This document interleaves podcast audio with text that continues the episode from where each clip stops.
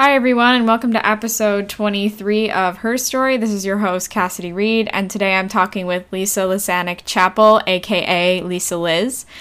And in this episode, Lisa and I talk about her career, her life, some of her experiences, and it all kind of revolves around gender equity with brass musicians. So I'm really excited for all of you to hear what she has to say and to take a peek into Lisa's life. So let us know what you think, and please share this with your friends. We really appreciate all of you listening every week, so thank you so much.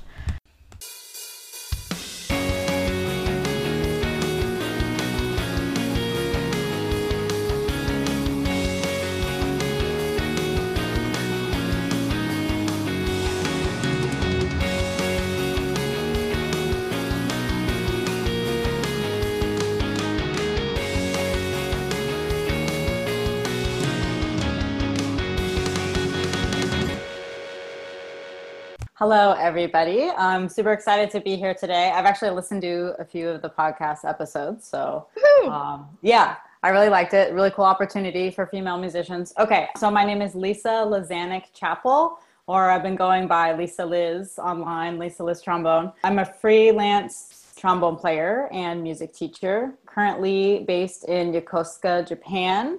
I will be moving back to the States. I'll be moving to the Seattle area. I'm originally from Phoenix, Arizona, so that's where I grew up, did all my schooling. I went to college there as well. I went to Arizona State University for both my bachelor's and my master's degree. Very cool. Okay, so Lisa, what got you into music in the first place? Yeah, so for me, music really did happen as a young kid. I mean, I was two years old, three years old, and I think it was really just watching Disney movies and musicals.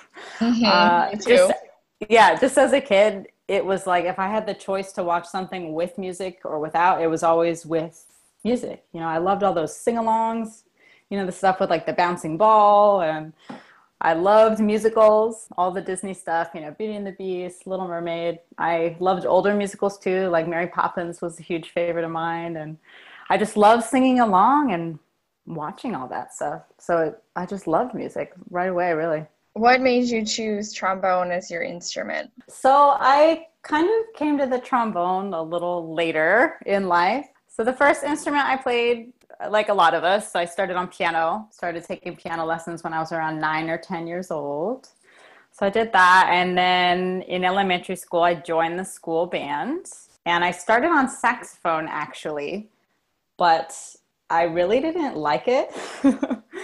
So I only played it for about six months, and then I started playing the clarinet, which I actually really liked. And I played the clarinet up until high school, and actually still a little bit in my high school experience, high school career.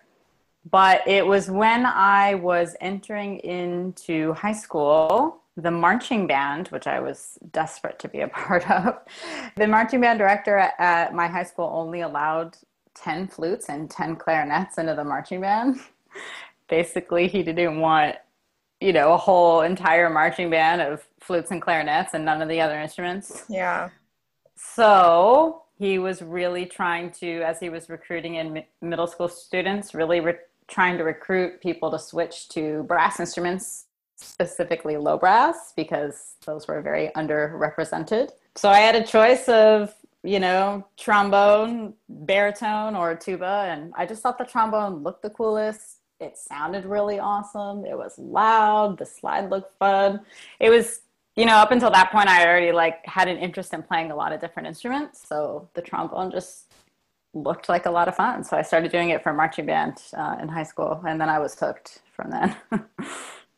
That's so cool that you were able to, you know, start in an instrument that ended up being your primary that you pursued professionally so yeah. late in comparison to some other students. You know, a lot of students like me, for example, started my primary in fourth grade and then never left it.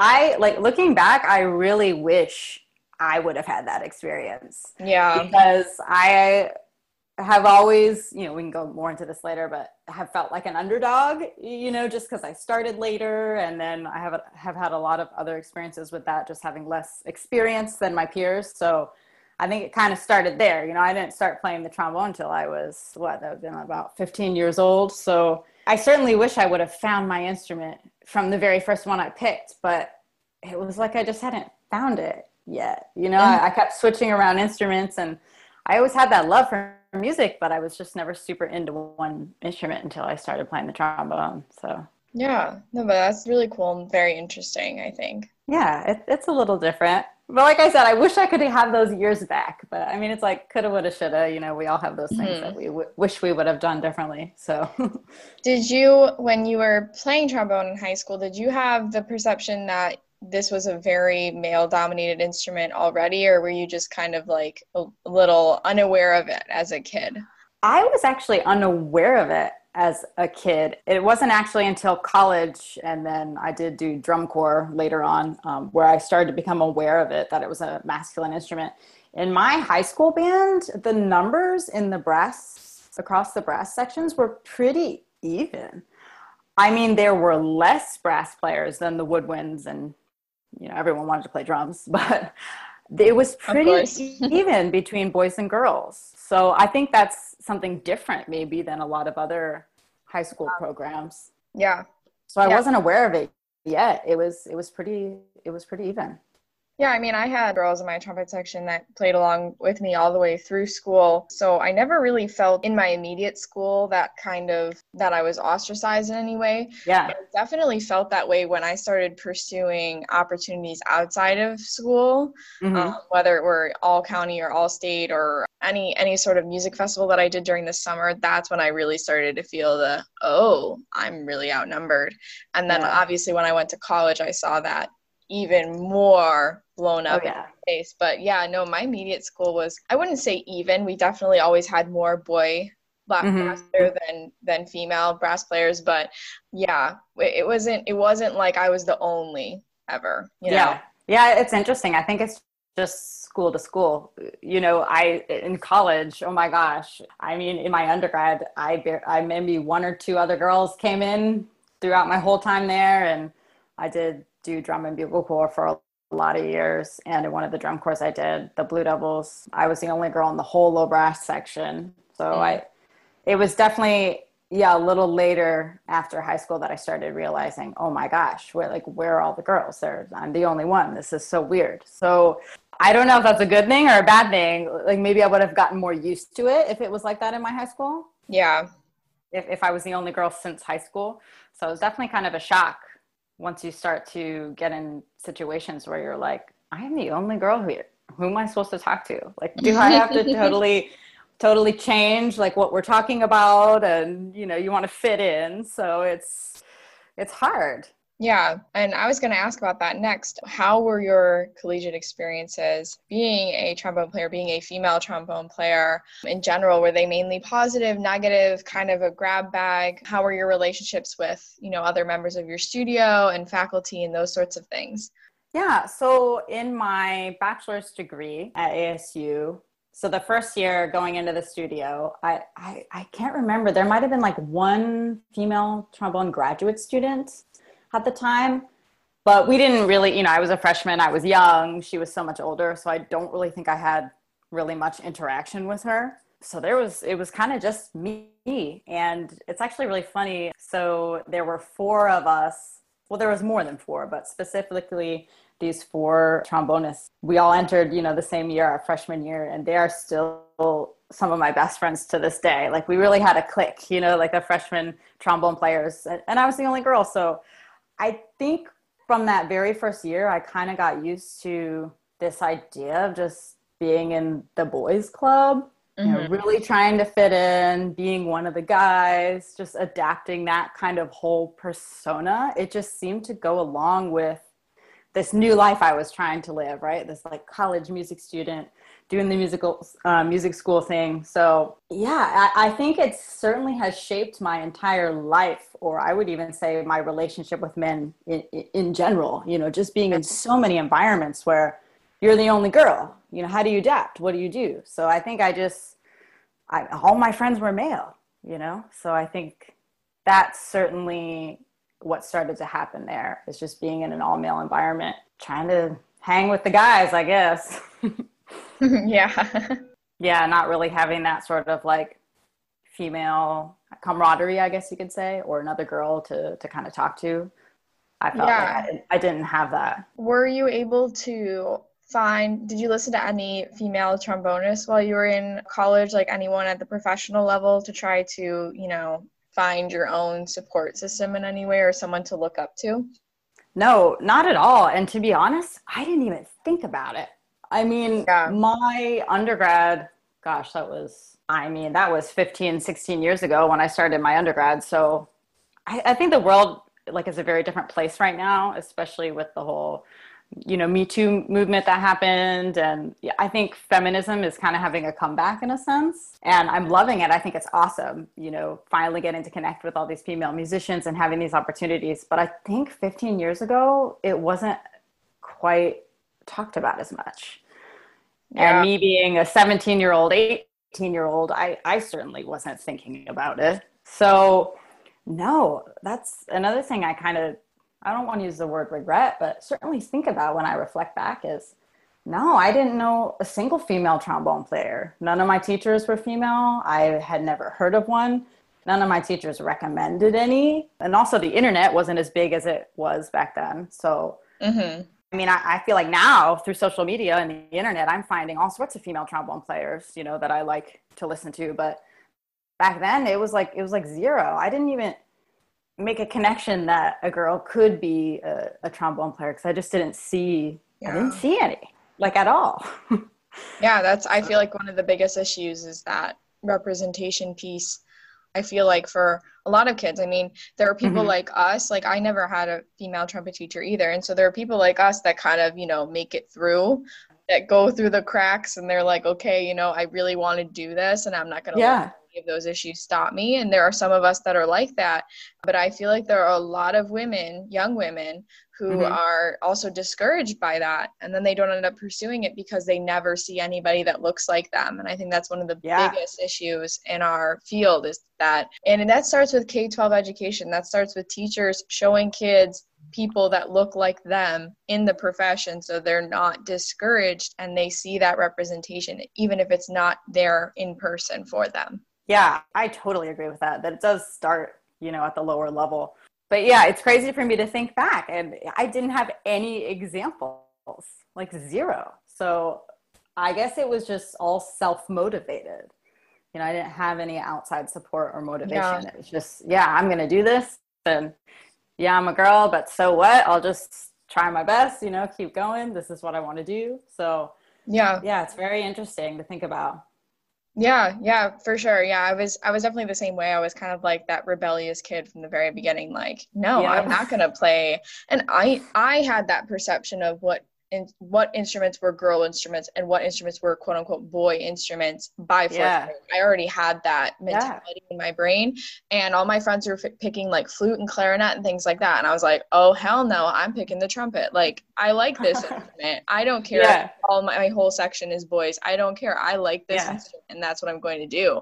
And so I'm trying to encourage my students in my program and in my district to be authentically picking an instrument mm-hmm. because they like the sound, right? Not just because, oh, I'm seeing a bunch of women play this, so that means I must be, I must have to do it. And even if we're not consciously thinking about that, there is that subconscious in the back of the brain, like, oh, I want to be with people that are like me.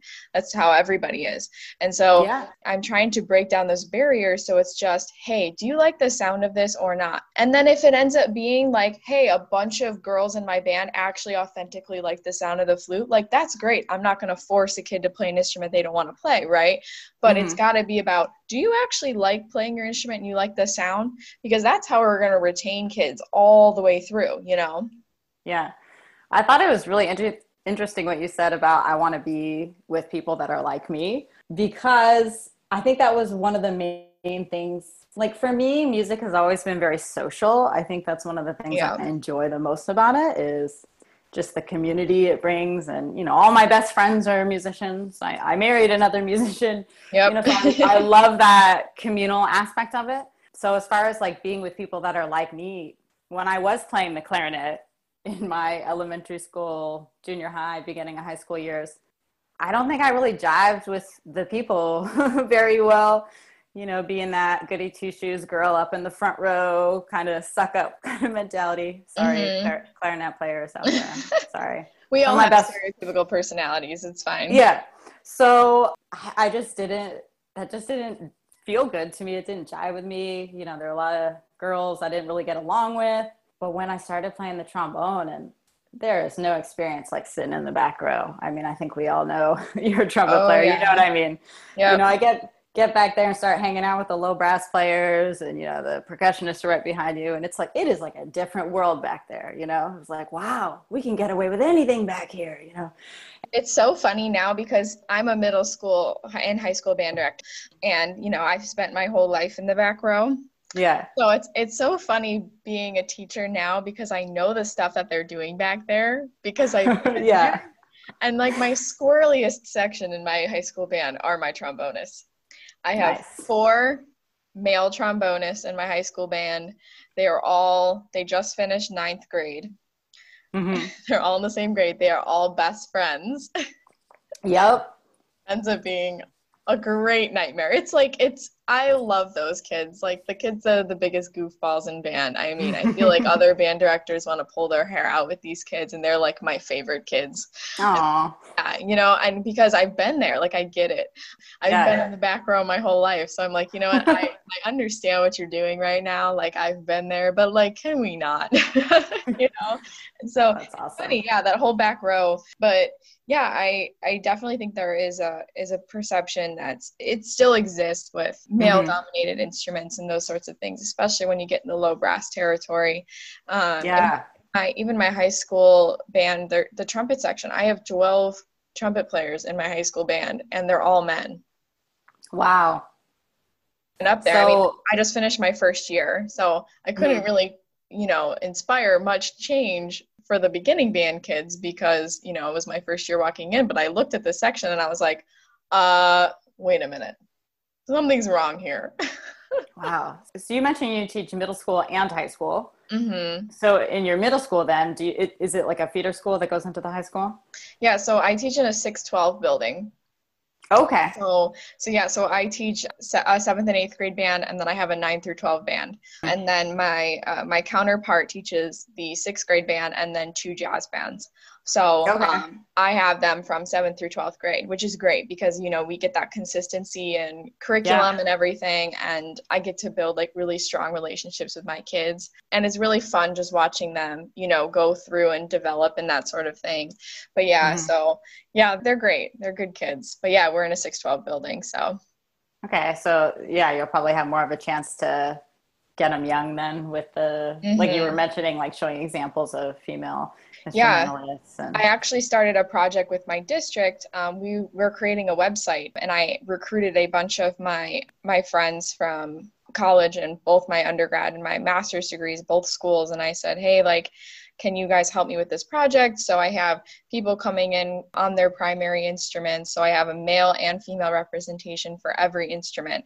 And so on this website, beginning band kids can click on the on an instrument. So let's say that it just says like flute or whatever. So they click on flute, and then side by side there are two windows, and it's a video of a of a male playing the flute and a female playing the flute. So they're seeing that visual right away. And then they could click on the videos and listen to them play. But I have them both videos starting off playing just the melody to Ode to Joy. So the kids get a sound concept of the instrument first before they hear whatever. Interesting. Yeah, whatever etude or excerpt that I asked my friends to play as well. So they're seeing side by side a male and a female playing every single instrument. So there's no bias there. They click on it and boom, it's right there. So they can't sit there and say, oh, well, only the girls play the flute because I just have a female up there.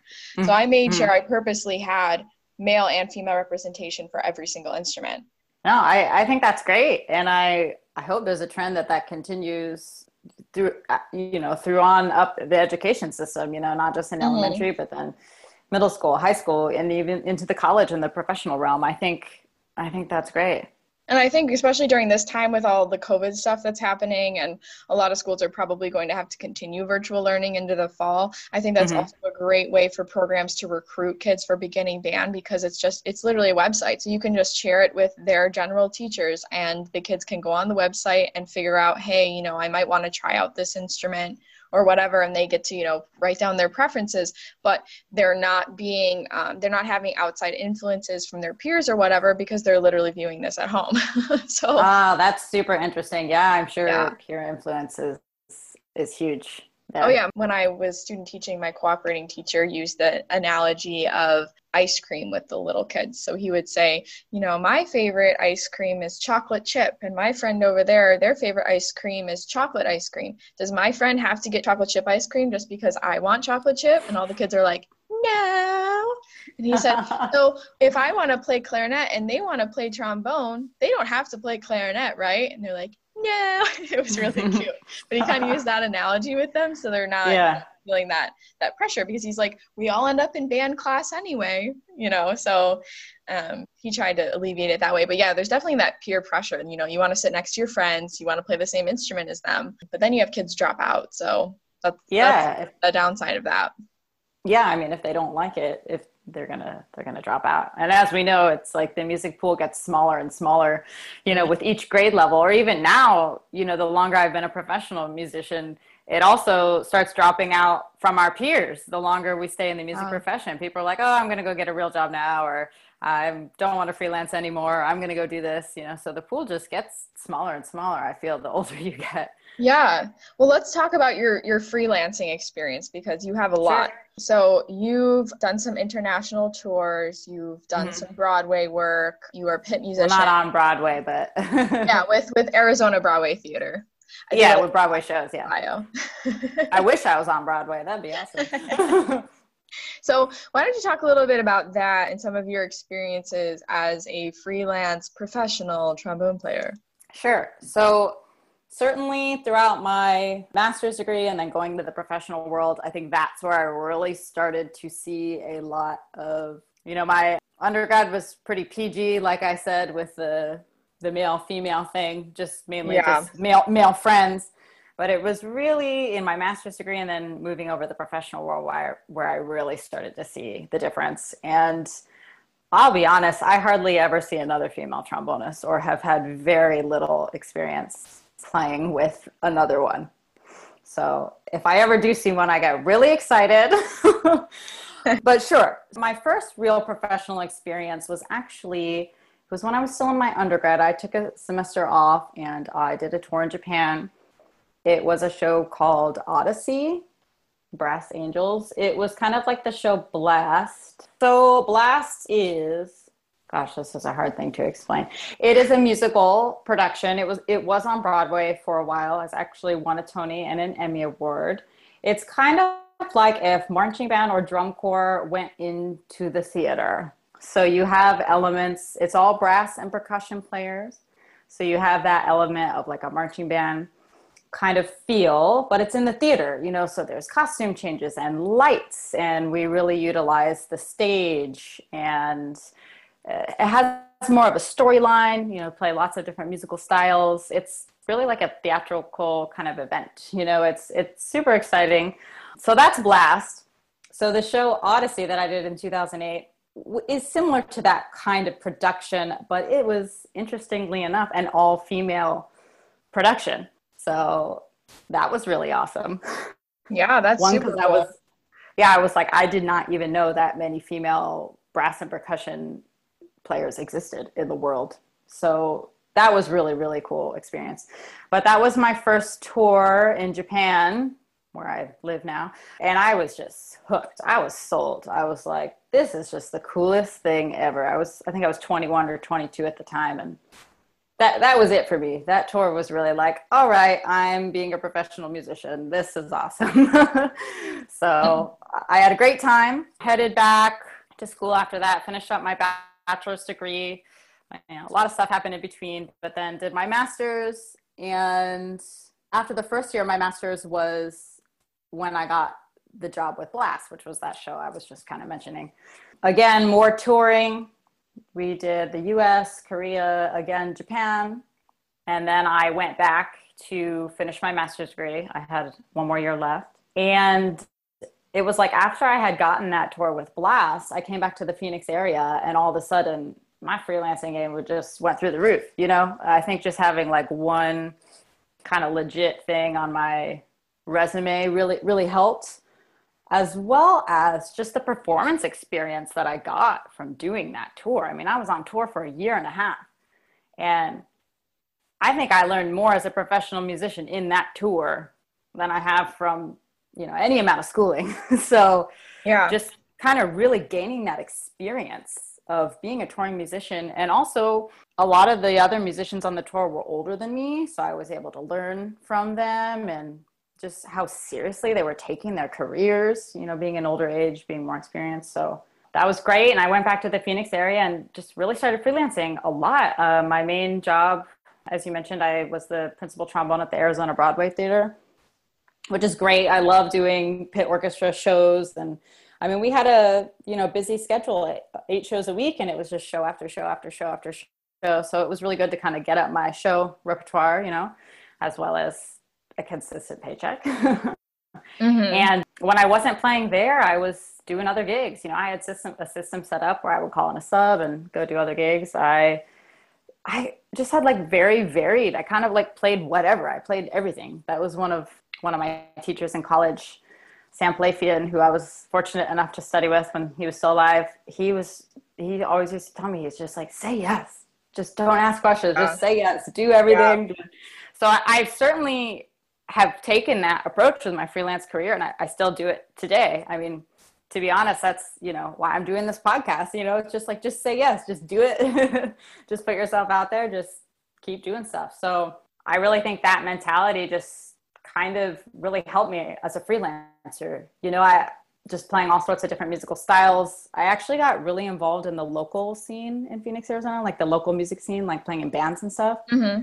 which I really enjoy. Um, there was a band that I played with for a few years called the Hourglass Cats. And, you know, I was writing horn lines for the band, and we were recording E Ps and going on little tours and playing at music festivals and doing that kind of stuff. So I, I definitely enjoyed that kind of music too, and the theater stuff, and just kind of whatever came my way, I would usually say yes to. So yeah. And I just kind of did that in Arizona for, it's hard to know the timeline. I don't know, a year or two, a couple years.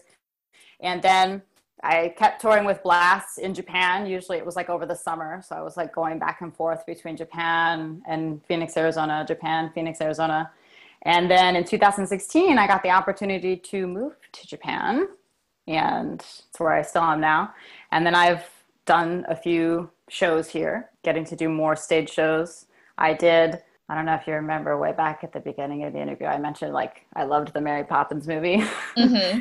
And I got to play trombone and euphonium in the pit orchestra in the Japanese premiere Mary Poppins. So that job oh, cool. was, yeah, amazing to me. It was kind of like coming full circle. So that was like a really cool experience for me, getting to play that show in Japan. And Uh, yeah, I've done a few other stage shows here, as well as since I was living in Japan now, I got the opportunity to start doing promo tours for Blast. So instead of just like doing the tour, I was also doing all the, like the press tour before it, you know, so like radio, T V, all that kind of stuff. So starting to see more the music business side of it. Um, That's so cool. Which I was, I never knew I was interested in that until I did it. I was like, wow, yeah. this is this is crazy. And there's, I never knew there was so much that goes into a show before it even like starts or hits the stage, you know. Mm-hmm.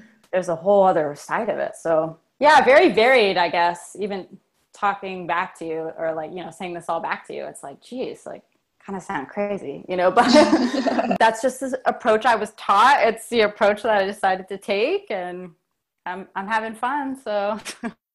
Yeah, it's great. Yeah.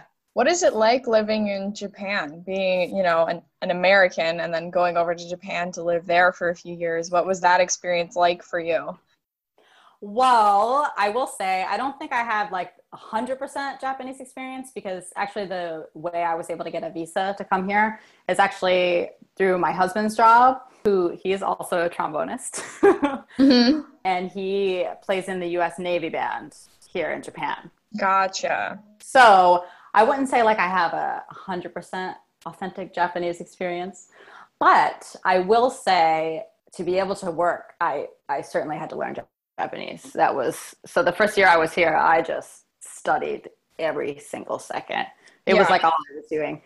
I don't think I'm very good at it. I actually haven't been speaking at much lately because I've been stuck at home and not really out and about. But yeah, so that was the the hugest hurdle, is just learning the language and the culture. And it's it's just so different. So mm-hmm. yeah, that was the biggest thing, I would say. Yeah. And have you experienced any sort of, in any of your experiences, so whether you were in Japan or in the States, have you ever experienced any sort of misogynistic sort of, either whether they were microaggressions or not so microaggressions, or sure. what have you, being a female trombonist? Yeah, definitely. So I think my hugest misogynistic story, and I'm not going to like go too crazy into detail with it because I'm not really ready to like talk about all the details, mm-hmm. but I would have to say it was when I was younger. It wasn't in school or college, but it was in this activity, drum and bugle corps, which I think I mentioned to you earlier. Yes. Yeah. I think I was seventeen at the time, and I was um, in this drum corps called the Blue Devils, and I was the youngest. I was like one of the youngest people there. So I was seventeen years old and a female, and like I said, the only girl in the whole low brass section. So it was like I had a target on my back. For for many of those reasons, and to this day, I, I still question. It was like, did I get picked on because I was young, or was it because I was a girl, or was it because I was the worst person there? You know, it's like, I'm not, sh- I'm not sure. So yeah, um, but the guys were just really, really mean. There were only a few of us girls in the whole brass section, so I'm talking like sixty, seventy person brass line. And there were probably only like five girls.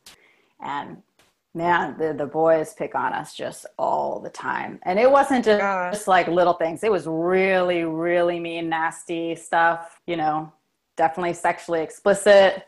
It it was like they used to just get off on making us cry. Wow. Uh, yeah, it it was it was really bad. And I think at that age, I didn't really know how to handle it or what to do. Mm-hmm. Um, us girls definitely like stuck together. You know, we definitely formed a bond. And I do remember a few instances, specifically me and a friend of mine, she was a trumpet player there.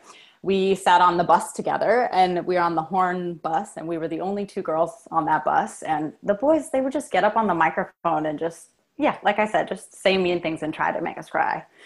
And one day we kind of had enough of it, and we went up to a staff member and was trying to tell him about the experience. And he was basically just like, you guys have to deal with this. Like, I'm not gonna, I'm not gonna deal with this. You guys have to figure it out.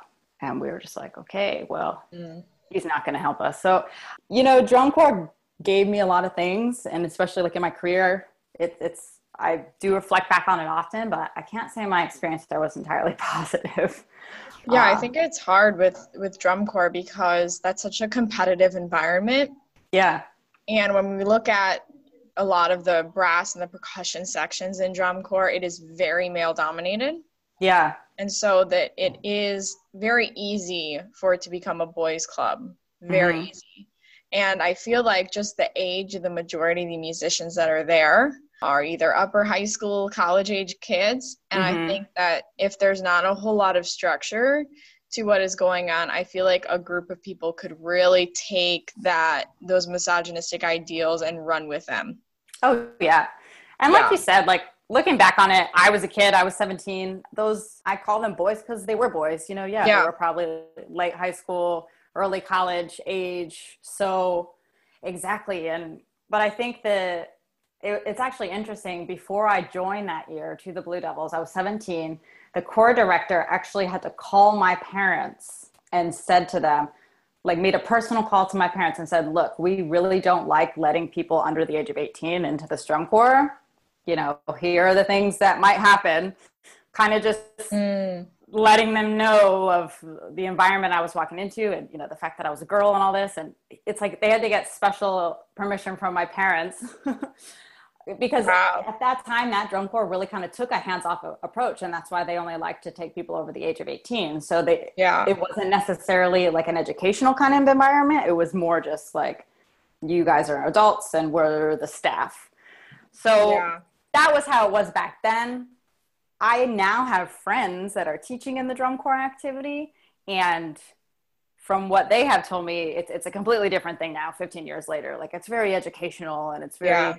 it's a lot softer. And so I'm not sure, but it, you know, fifteen years ago or however many years ago that was, like, it, it was, it was a pretty uh, hostile environment, if my memory serves me correctly. Yeah. I mean, I have a friend that his last season with the Blue Coats was last year. He aged out. But yeah, he's talked to me about some of his experiences before with drum corps, and it seems to be that now we have, there are more and more uh, female brass players participating in drum corps. Mm-hmm. Obviously, it's still a male-dominated sort of activity, but there's more and more representation there. So he mm-hmm. hasn't really told me that the situations that happen to you necessarily happen. I mean, I'm sure there are still situations that, that do occur, but it doesn't seem to be as, as starkly apparent that this is like a major problem. But again, I don't want to make assumptions, but from what he has talked to me about, he hasn't witnessed anything that he knows of. Yeah. I mean, and it's all about people who are talking about it too. Like, to be honest, this is, so this was in two thousand four, sixteen years ago. This is the first time mm-hmm. I've really talked about this in a public setting, y- you know, like, yeah. So I also think there's that idea of just people getting comfortable with telling their story in a sense, mm-hmm. because I feel sometimes as a female musician, if I look back on these experiences and and say those kinds of things, it's like, well, maybe it's because I, maybe they were picking on me because I was bad. Maybe it wasn't because I was a girl. Maybe it's because they thought I sucked, you know? So mm-hmm. it's, there's always this question of, am I good enough? Yeah. I feel sometimes like when you're the only female, or if you are receiving lesser treatment than your male colleagues, you know, sometimes those questions or those insecurities creep into your mind of, so it, it's hard to say. And I think I never shared it before because I didn't want to seem like I was complaining, or I was like, oh, geez, I don't want this to ruin my career if I start speaking badly about a great organization that I was a part of, you know? So, so sometimes there's those questions when you do bring things forward of like, what are the repercussions going to be? Yeah, and you were you were speaking about how it, it took you until now to talk about this publicly, and how yeah. we and you mentioned that we need to normalize having these conversations and that sort mm-hmm. of thing.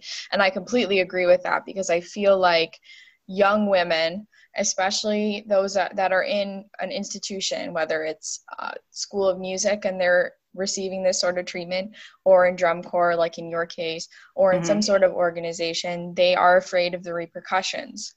Yeah. Um, and I think that has to do with a lot of influences in society and what we see on the media when women try to report things, and how mm-hmm. they're often squandered for reporting them. And I think that's why something like this is so important, like what we're doing and having this conversation, and it will be going publicly. I think it's so important yeah. to have that, because here we are talking about our experiences, and nobody can come down on us and say, hey, you can't do that, because guess what? Yeah. Sitting in a room yeah. alone with a microphone, so come get me. Yeah. Like, you know, you know what I mean though? Like, we right. can use this platform to to have these conversations and not feel like there will be repercussions for our actions. But it's it's sad that we live in a society where women feel like they can't report things that have happened to them.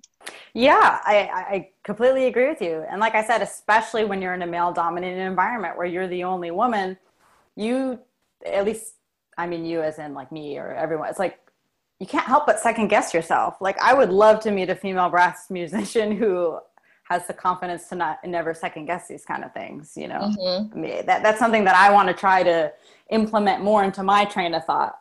So, but a lot of this stuff is deep rooted from stuff like this, you know, in the past. And I don't know, it's, it's interesting to kind of reflect and think back and yeah.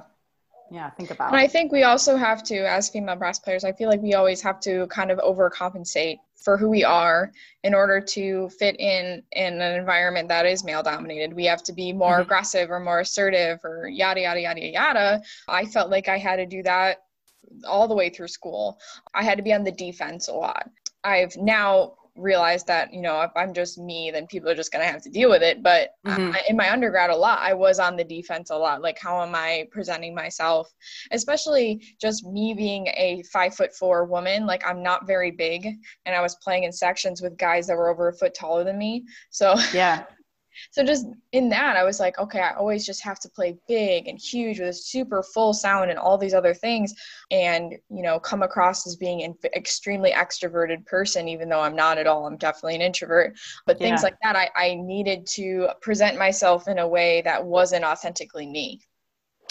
Yeah, it's, I certainly know exactly what you mean. I feel, I know it's kind of cliche, but we, it's like you have to be ten times better than all the guys just to even yes. be considered on the same level. Yep. And, and then you might still not get the job or still might not get the solo because, you know, they just want a guy to play it. And because you, they're all guys. The image. You don't, hey, fit, you don't the fit image. the image. Yeah. yeah, I've certainly dealt with that a lot.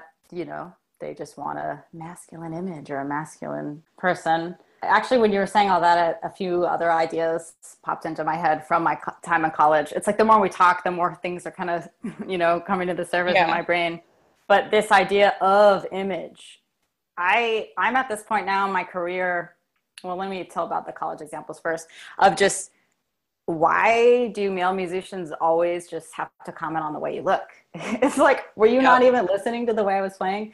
Yeah, yeah. I was playing in a master class once, and a famous trombonist who I'm not going to name, he, you know, we all had um like a name tag on and then a number underneath, which like coincided to the year. So I was a sophomore at the time, so I had a number two under my name, just so he knew what level we were at.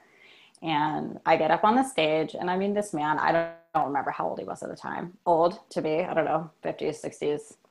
And he's like, oh, a two. He's like, you look more like a ten to me. And literally everyone started laughing. And that was like before I even played my master class. I was just like, well, now I feel gross. Now I feel nervous.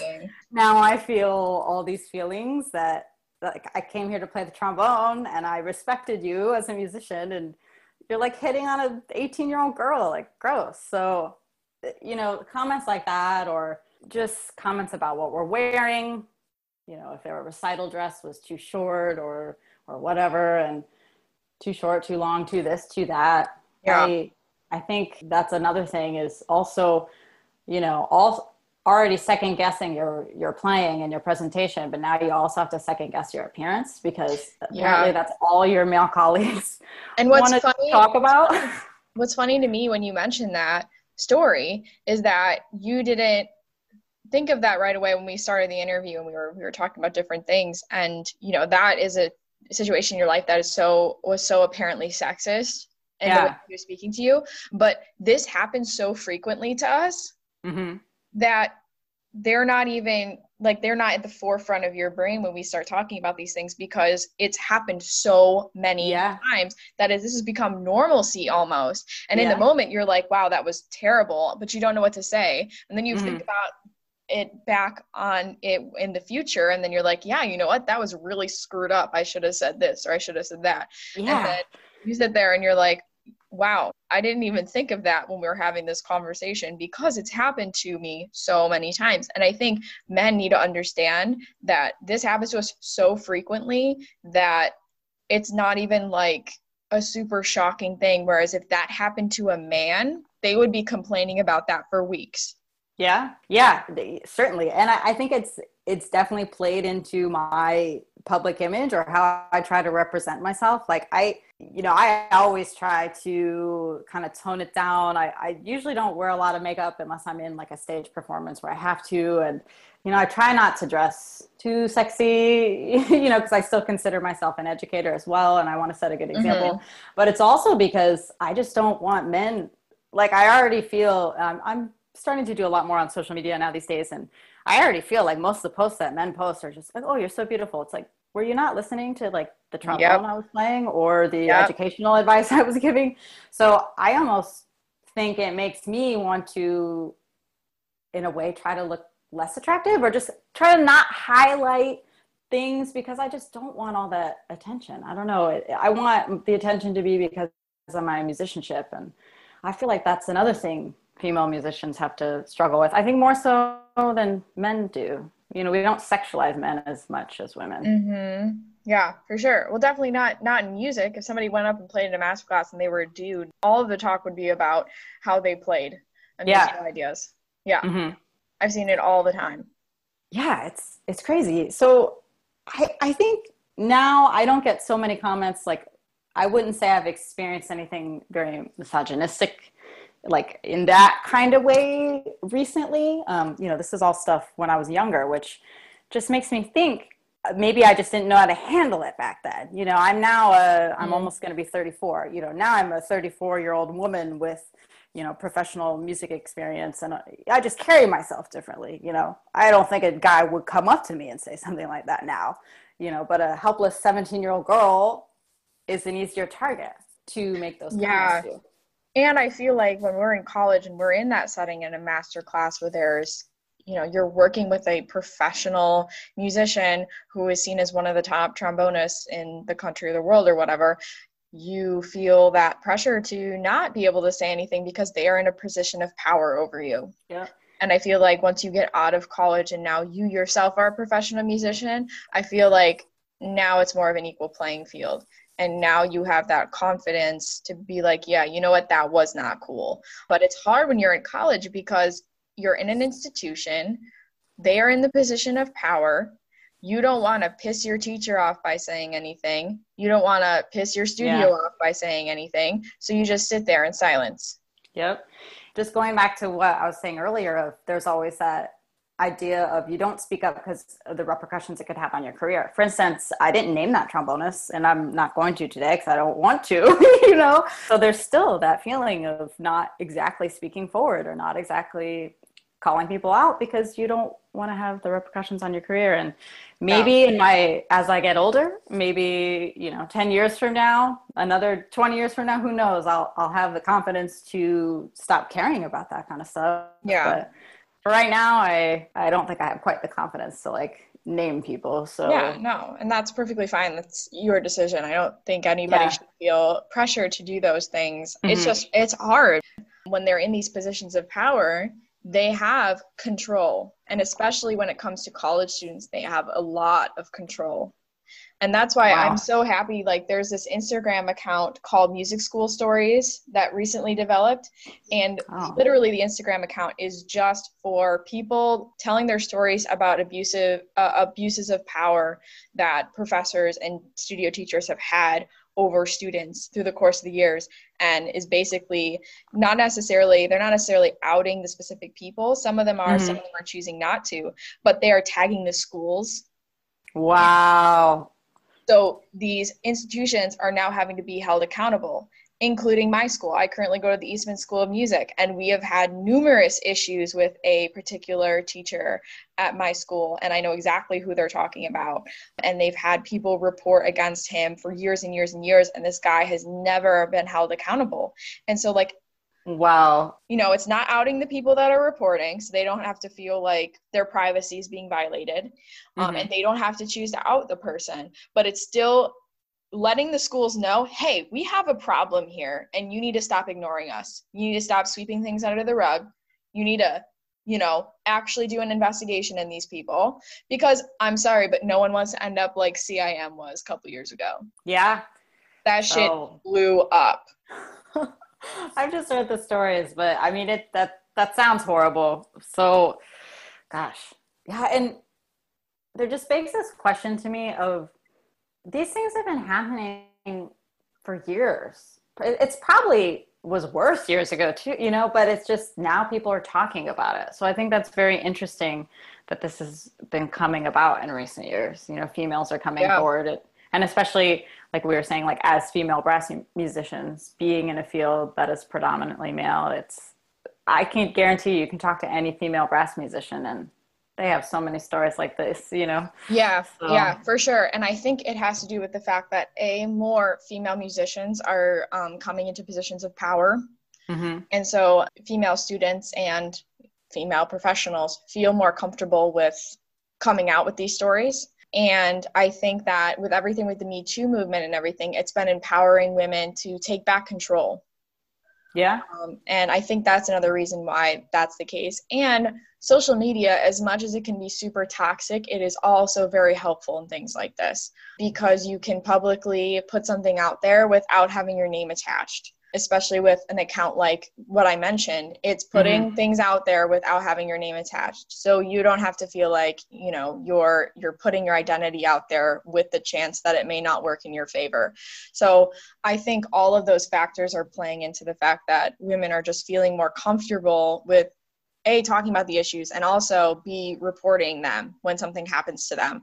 And I think that women need to support each other and yeah. help one another and really bond together and make sure that every female musician, especially brass players, feel supported. Yeah, I, I one hundred percent agree. And I also think that is one of the positive things about social media as well, is just being able to expand your network. Yeah. You know, obviously for professional reasons, but also for these support reasons. You know, like I still know very few women brass players, you know, so then getting to meet people online through social media, it really it allows you to expand your network and realize that there are people like you out there, people who want to offer you support, people who you want to support.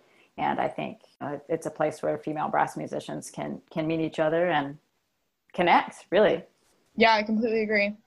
Well, Lisa, I want to thank you so much for talking with us today and sharing your stories. And I think we delved into a lot of issues, and we were able to talk about some solutions, I feel like, for people to reach out and create their own support system. Yeah, definitely. Thanks for having me. It, it was fun. Uh, it was enjoyable to kind of just let loose and tell some of these stories that I've never told before. Like, I certainly feel this little bit of a weight off my chest, or I feel like every interview I do, I'm gaining more and more confidence to share more and more. So yes. Yeah. Yay. That's so, so I, great. I like that feeling. And I, I hope people listening to this can also gain that confidence to start sharing some of their stories, start talking about it, start reaching out, and just help each other, support each other. Yeah. And if you want to be a guest, let me know. If you want to tell your stories, you are more than welcome to.